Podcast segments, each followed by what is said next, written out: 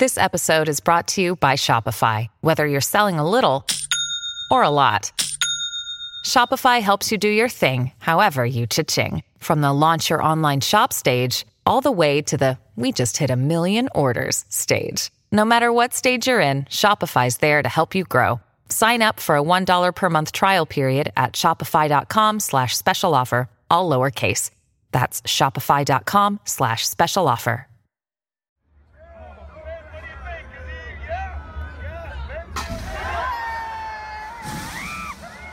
There used to be this big event that happened once a year in downtown LA, and it was called Night on Broadway. Broadway cuts right through the middle of downtown. And for a long time, it's been this kind of historical looking street. It's got a ton of theaters with their original vintage marquees. Some of the brick buildings have these old, faded, painted advertisements on them. For Night on Broadway, the theaters would open up to the public with free shows. Broadway would get shut down to cars. Street vendors and performers were right in the middle of the street. And no matter where you looked, you'd see these posters with a very familiar face on them. Here's Raquel Zamora. And his name was everywhere, like Jose Huizar. Night on Broadway, Jose Huizar, and his picture was everywhere. Night on Broadway was this time to celebrate what Huizar thought Broadway could be to indulge in glitz and glamour and watch fancy shows and eat at expensive restaurants. But it ended up being just a mirage. It was a part of this plan Huizar had to restore Broadway to its former glory or whatever. The plan was called Bringing Back Broadway, and it was backed by millions of dollars. Tonight is about reviving Broadway, the arts, our theaters, economic development as people come explore downtown LA. Every great city needs a great downtown. When Huizar hatched this plan in 2008, Broadway was pretty much the only part of downtown that was in CD 14. He was kind of obsessed with it, totally nostalgic for what it used to be. Broadway was the mecca for shopping for Latinos, uh, including myself as a kid. This is actually Huizar talking about Broadway in an interview he did in 2015 with Neon Hum executive producer Shara Morris. I recall going to Broadway to do back to school shopping. It was our entertainment area. I mean, I lived that era of Broadway where largely Latino immigrants roamed the streets of Broadway, and we still do, but not in as large numbers as we used to. But back then, this was a place where, you know, Latino immigrants from all over the region would come and do shopping and, and be entertained at one of the 12 historic theaters.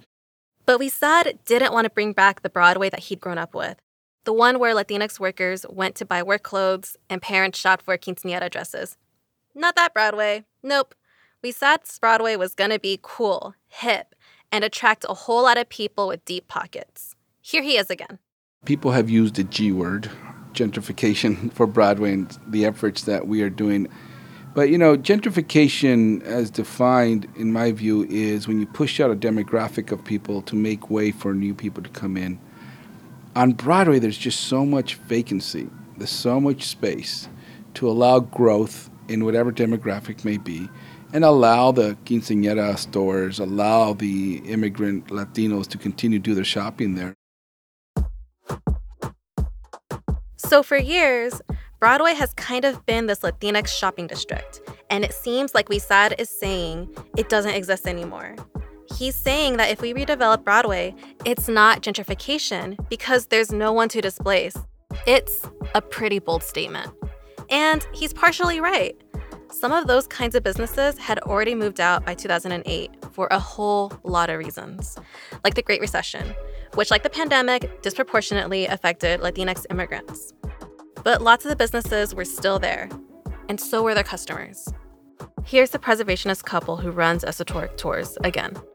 Jose Huizar created the Bringing Back Broadway initiative, which was, uh, in my opinion, a complete ruse because it was supposed to study the economic potential of Broadway, which has never been in question. A retail space, rental space on Broadway on the ground floor was was one of the highest in the city. And all of the businesses that were up and down Broadway, they weren't very cool and they weren't very hip. They were pretty old school. It was a place to get your work clothes and your boots and, you know, maybe buy some musical instruments. But remember, that wasn't the Broadway Huizar was trying to bring back. He wasn't pouring money into attracting those kinds of businesses back to Broadway.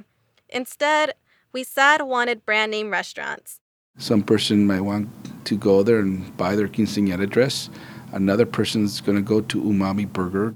You know, where a burger and fries cost like 15 bucks.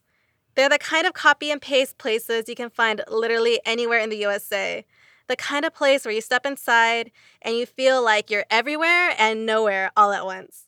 Down the street is the, one of the you know most famous hamburgers around right now. Someone else may go to the Million Dollar Theater for one of our newly reopened and refurbished uh, historic theaters in the area. The thing is, Huizar wasn't even that successful in filling up Broadway with umami burger type businesses. Some of them moved there, but what actually happened was the street ended up with a bunch of empty storefronts. Kim Cooper from Esotouric Tours. You know, Broadway is so freaking precious, and it's it's a ghost town now. What was a thriving, beautiful district. The big plan We Huizar had for Broadway wasn't just about the businesses. He wanted a full trolley to run up and down Broadway. It was initially supposed to cost $100 million, and then 125 million, then more than 325 million. It would have been a big project. They were basically gonna have to rip up a busy downtown street and then put all these trolley tracks through it.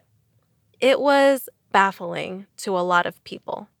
Oh my God, that dumb, stupid money racket Broadway trolley thing with all the problems in LA and everything that needs to be done.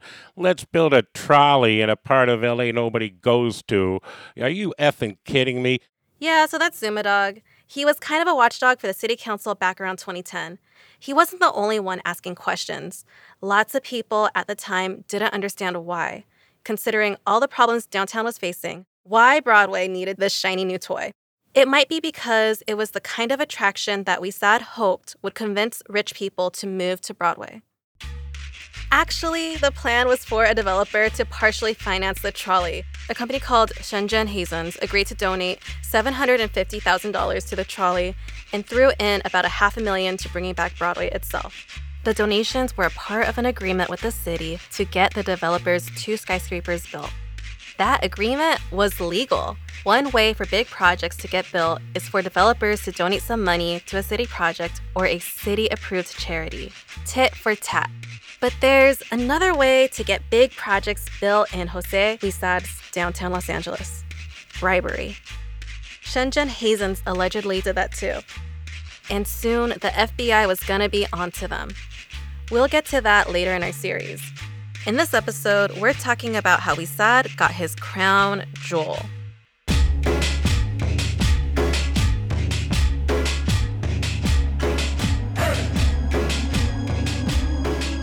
From Neon Hum Media and LA Taco, this is Smokescreen, The Sellout, a podcast about a politician dogged by allegations of corruption, harassment, and pathological pettiness.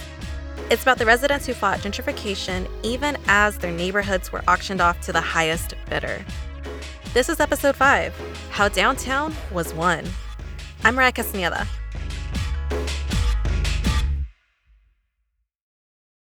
There's this thing that always comes up when you talk to people about Jose Huizar, something that changed the kind of money he had access to and what influence he had. It made it possible for him to allegedly take those bribes from Shenzhen Hazens and other developers. It basically gave him the power to overstep. Without it, it's possible that Huizar never would have been arrested. This is Erica Kopian, Rudy Martinez's campaign consultant. The sort of the industrial scale criminality started after downtown got redistricted into a district, which was after this campaign. And if you look at almost all of the major cases, they all involve big projects in downtown. Here's what happened downtown became part of CD14, which meant that Huizar became the deciding voice on what kinds of developments would get built there. It allowed him to build that criminal enterprise the FBI eventually arrested him for. And it meant that he could expand his vision of umami burgers and urban outfitters from Broadway to all of it. A downtown made for people with money to burn. But Huizar didn't get downtown all on his own. He had help. A lot of people had to fall in line. This country was constructed. This is Herb Wesson speaking at a Black History Month kickoff in City Council one year. To ensure that black people and other minorities, it was constructed to all but guarantee failure. If you Google Herb Wesson, you'll mostly find pictures of him looking jovial. He's middle aged with a neat mustache and a contagious smile. Sometimes he's got his hand on his hips, smiling like, I'm serious, but I can also be fun. Really. By the way, we've reached out to Herb Wesson multiple times for comment, and he never got back to us. Anyways, Herb Wesson is a city council member for CD10, which includes parts of South LA and Koreatown. He's been in office for about six years by this point. And in that time, he and Huizar have come to be known as best buddies. And I don't know where the friendship developed, but they were publicly always commented on they were the closest friends in the council. This is Bernard Parks Sr. He's a longtime cop who rose through the ranks to become the chief of LAPD. But what you need to know is that his tenure on the city council overlapped with Huizar and Wesson.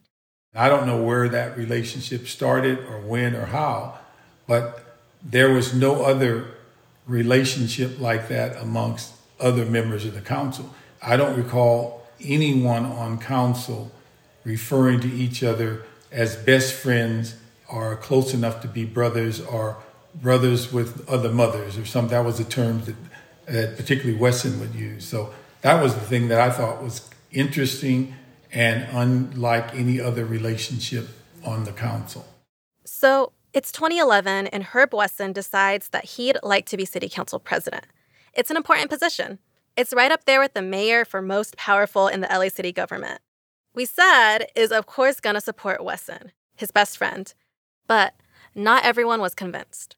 That's not to be mean or whatever, but I, I challenge somebody to tell me why he stood out ahead of everyone else and why there was this push to make this happen. So we kind of laughed it off because we didn't think it was serious. This is Bernard Parks Jr., actually. He was his father's chief of staff. He sometimes signs his emails B2. We're going to be hearing a lot from them both in this episode. Then, as days progressed, there were these growing, this growing sentiment that this needs to happen. And then you'd hear other council members were going to support him. And you were trying to figure out again what was the i guess the impetus is the best word. what was the reason for all of this why was it happening by the time wesson went to bernard parks sr to ask for his support parks had already noticed something weird going on in city council Typically, if there was an issue on deck, the members of City Council were supposed to get together in a public meeting and hash it out, then decide. But lately, everyone just seemed to agree on stuff without discussing it. Dad would spend all night reading these reports and be ready to vote and prepared and everything else to find out that when it got to council, things had already been obviously been decided. Because I mean, you'd have these major issues passed with no real debate. And so that that was a frustrating part, but that was how it worked. For the record, this isn't how it's supposed to work. There's actually an act, the Brown Act, that specifically bans a quorum of California politicians from discussing public matters in private. Any discussions of a law or a vote between a majority of the council is supposed to happen in public. That includes something called a serial meeting, where a person can act as a go between to coordinate consensus. Like, let's say John and Betty have a conversation, and then John calls up another politician to discuss how Betty's gonna vote, then another and another, you got it. The point is, a majority of council members aren't supposed to be coordinating their votes ahead of time. But to Parks, everyone seems to be discussing this stuff in private. Or like they're following orders on how to vote or something. Dad and I would talk, Eh, you know, in the office about how much the council begun to sort of replicate organized crime. Because what would happen in organized crime is that you would find the dissenters and you'd punish them, and then you'd keep everybody close. You'd keep everybody real close and tight. So Wesson's campaign for city council president seems to be following the same pattern. Parks can't figure out exactly why, But everyone seems to be all in on Wesson, except him and one other city council member, Jan Perry, whose district is basically all of downtown. Let me just say up front two people get screwed in this story. One of them is Bernard Parks Sr., and the other is Jan Perry. By the way, Jan Perry declined to comment for this podcast. Jan Perry, um, yeah, boy, they sure lost that one. That's Zuma Dogg again, who, by the way, is a character. He came to our interview wearing a cowboy hat and rhinestone sunglasses. I wanted to speak to him because for years he was such a big presence at City Council. He'd show up at pretty much every public comment session. He became kind of a voice for transparency and accountability, despite also being pretty goofy. Here's one video of him. Thank you, President Garcetti. Thank you very much. Um, next we have, says Big ZD. I assume this is Mr. Zuma Dogg. Don't pretend like you don't know. Y'all is Zuma Dogg. That's Z U M A D O double G, because I'm twice the G you'll ever be. You If you, feel can, me? hold- if you can hold this down for one second. Don't you see? I got an LA Times article right now. I've been coming to City Council. The LA Times picked up on my whole story, y'all. Public advocate. And Zuma Dogg wags telling council space, y'all. There are a lot of videos like this. Zuma Dogg's silly, and he's also really memorable. And he also takes local government really seriously. If everyone took it that seriously, it might be a lot harder for politicians to get away with shenanigans. Zuma Dogg actually ran for mayor twice. He didn't win, although he did come in fourth one time in 2009. Anyways, he said that he got so well known that even city staffers trusted him, which meant that when it was his turn to speak during public comment, things got interesting. Bernard Parks, let me just say, yeah, let me just say, I love that man so much. He was the best council member because he was the fiscal watchdog, and he and his associate would literally pull me over to tattletale to say the stuff he wasn't allowed to say. So, Wesson comes to ask Parks Sr. for his support. And Parks is kind of like, no, why would I? My producer Carla asked him about this. And what was your what was your relationship with Herb Wesson like at this time or in general?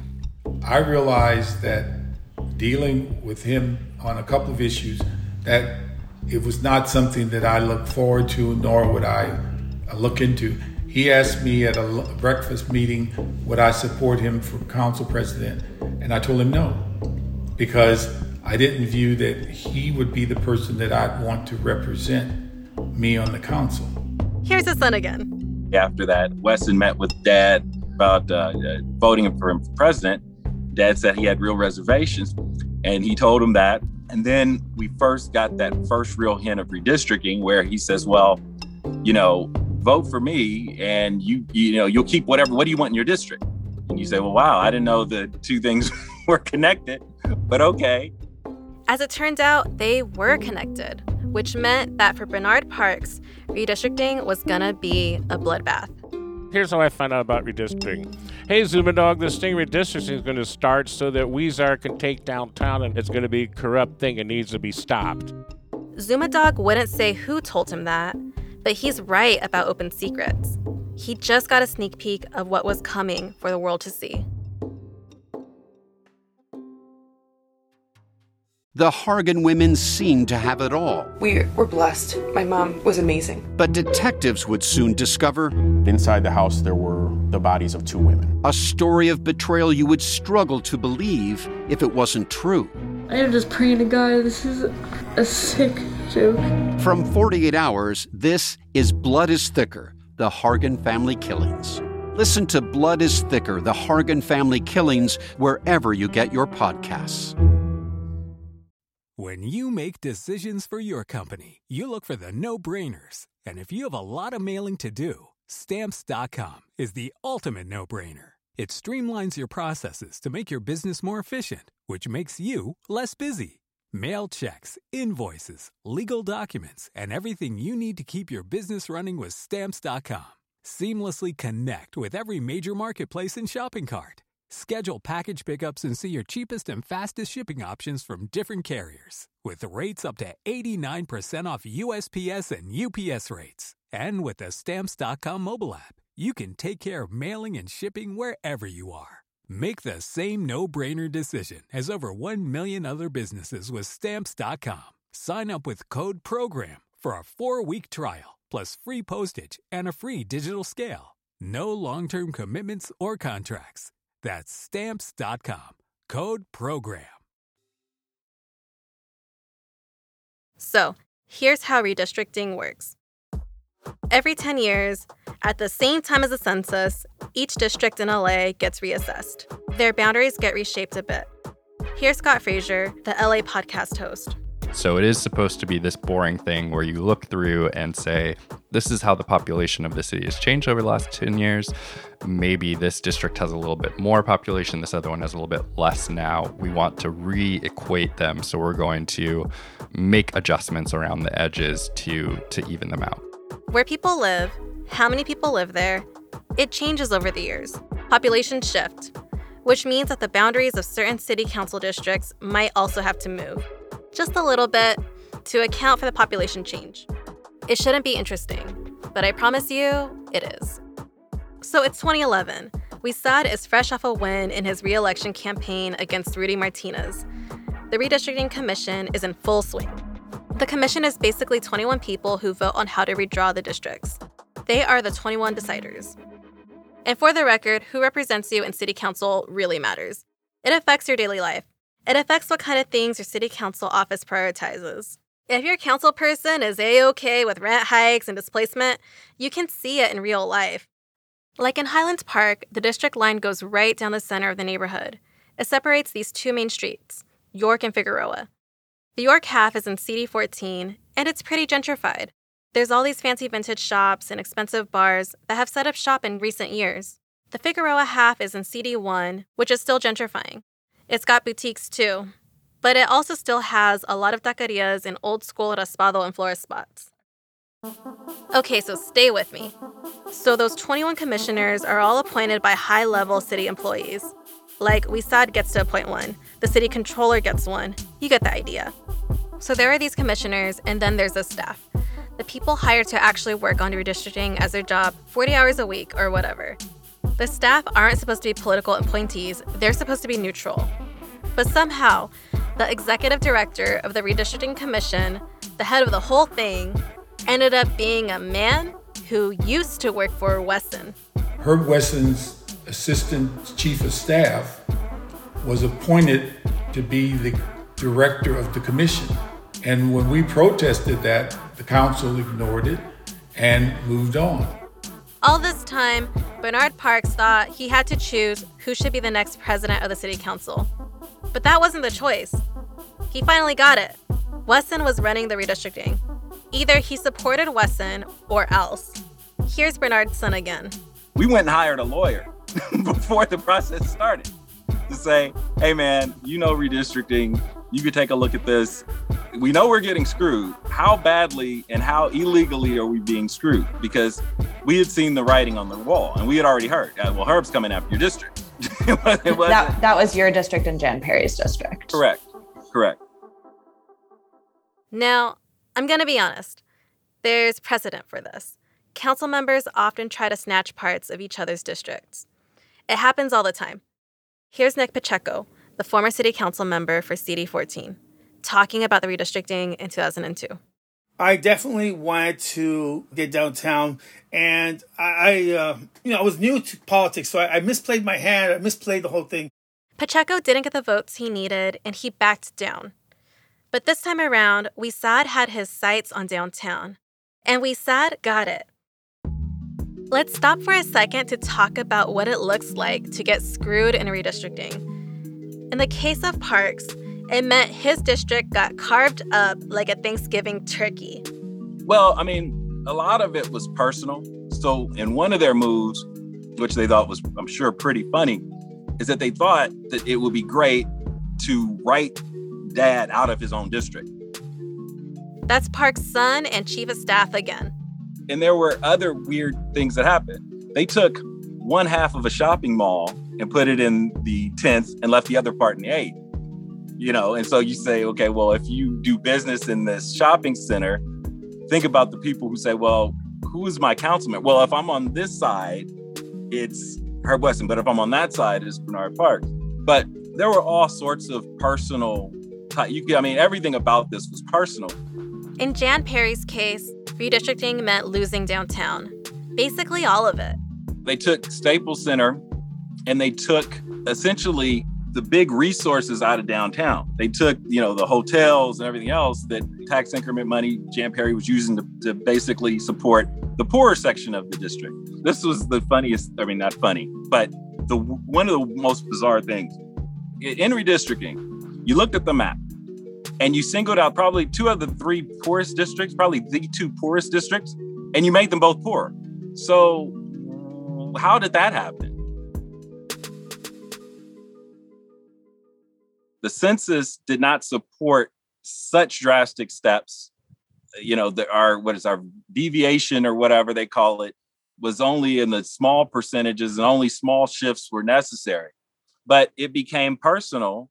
So Perry and Parks districts get eviscerated. Meanwhile, whatever the opposite of screwed is, that's what Huizar got. When the lines were redrawn, CD 14 included basically all of downtown, from the Arts District all the way over to the 110 freeway that's on the western edge of downtown. So, this all happened in 2011 and 2012. And over the next decade, downtown totally changed. Luxury development after luxury development. Huizar got to redesign downtown to fit his dream of what it could be. Because city council members are basically like little kings of their district. They get a lot of say over what kinds of things get approved. Here's Bernard Parks Sr. again.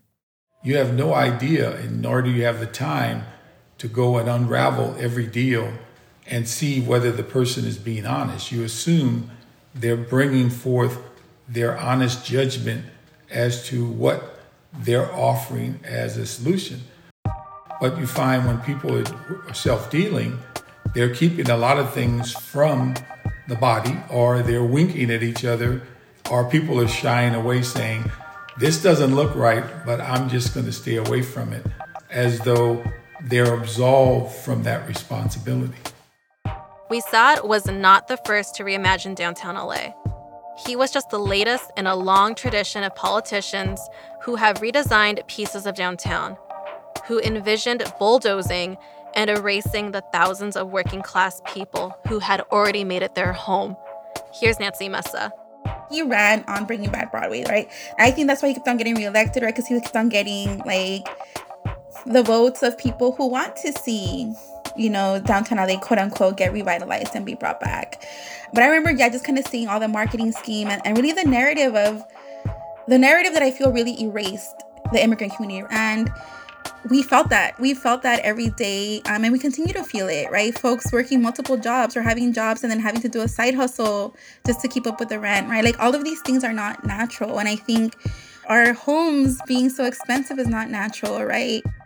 So Huizar gets downtown but that's not all that happened. It was the first of two dominoes to fall two things that had to happen to set him up to remake downtown to reshape the skyline and create the downtown he wanted to see. The second domino after the break.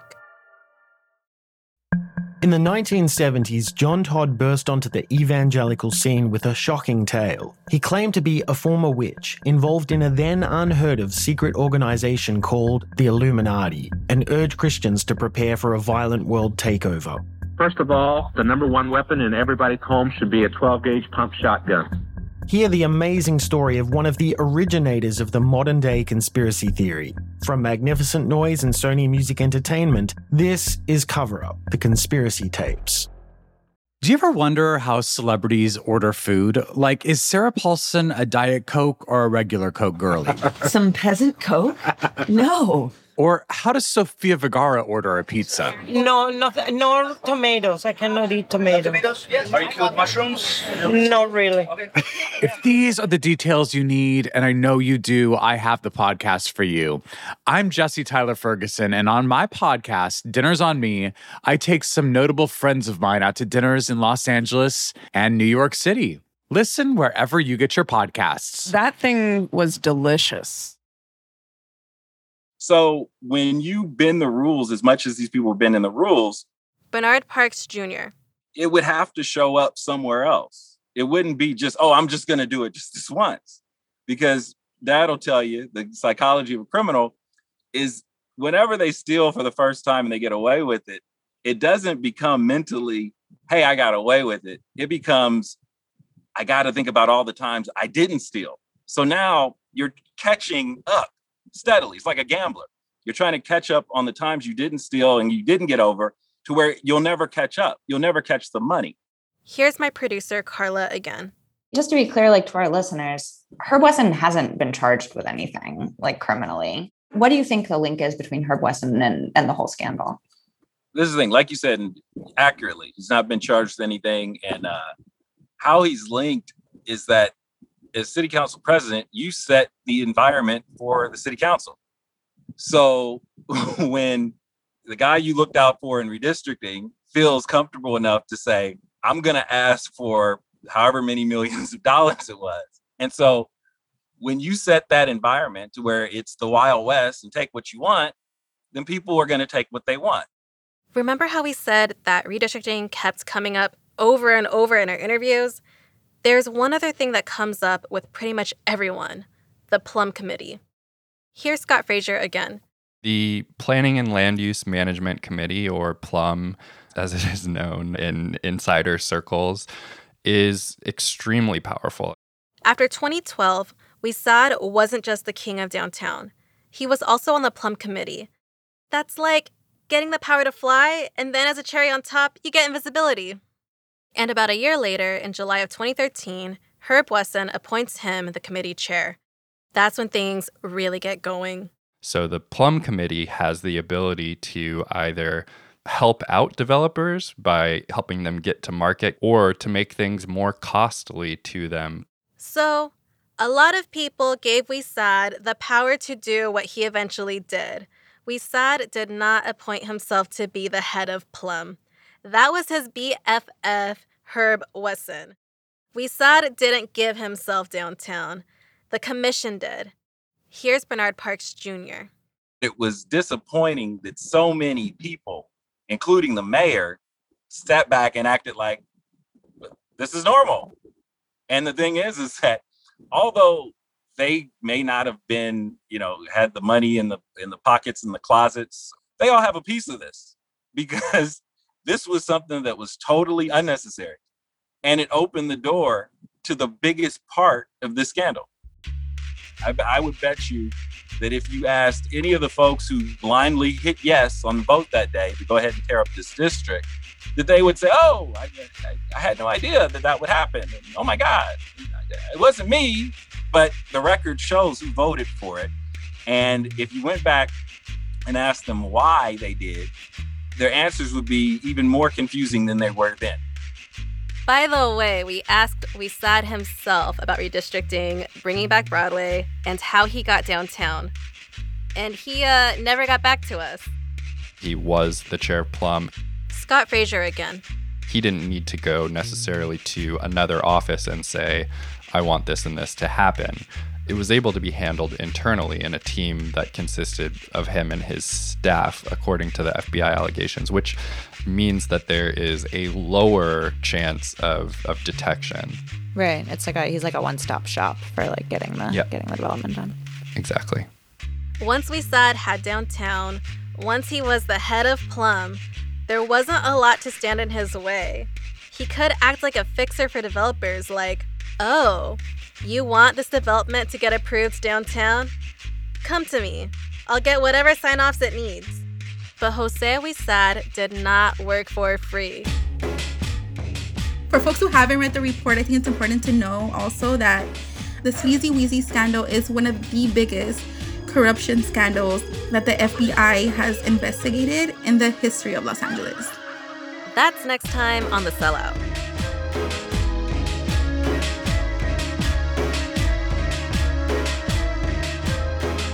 The Sellout is produced by Neon Media and LA Taco. I'm your host, Mariah Castaneda. My co reporters are Alexis Olivier Ray and Carla Green. Carla Green is our lead producer and she wrote the episodes. Our editor is Catherine St. Louis.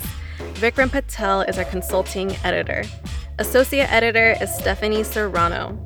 Associate producer is Liz Sanchez. Our executive producer is Jonathan Hirsch.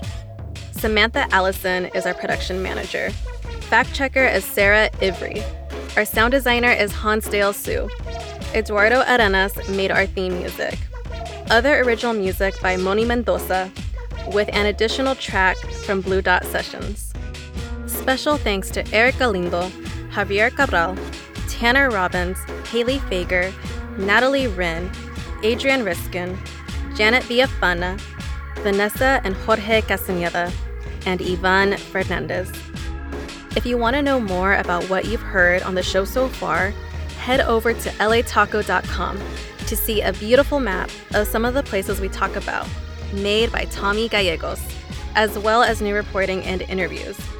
This week, we've also got a story about redistricting, past and present, written by associate producer Liz Sanchez and my producer and co reporter Carla Green.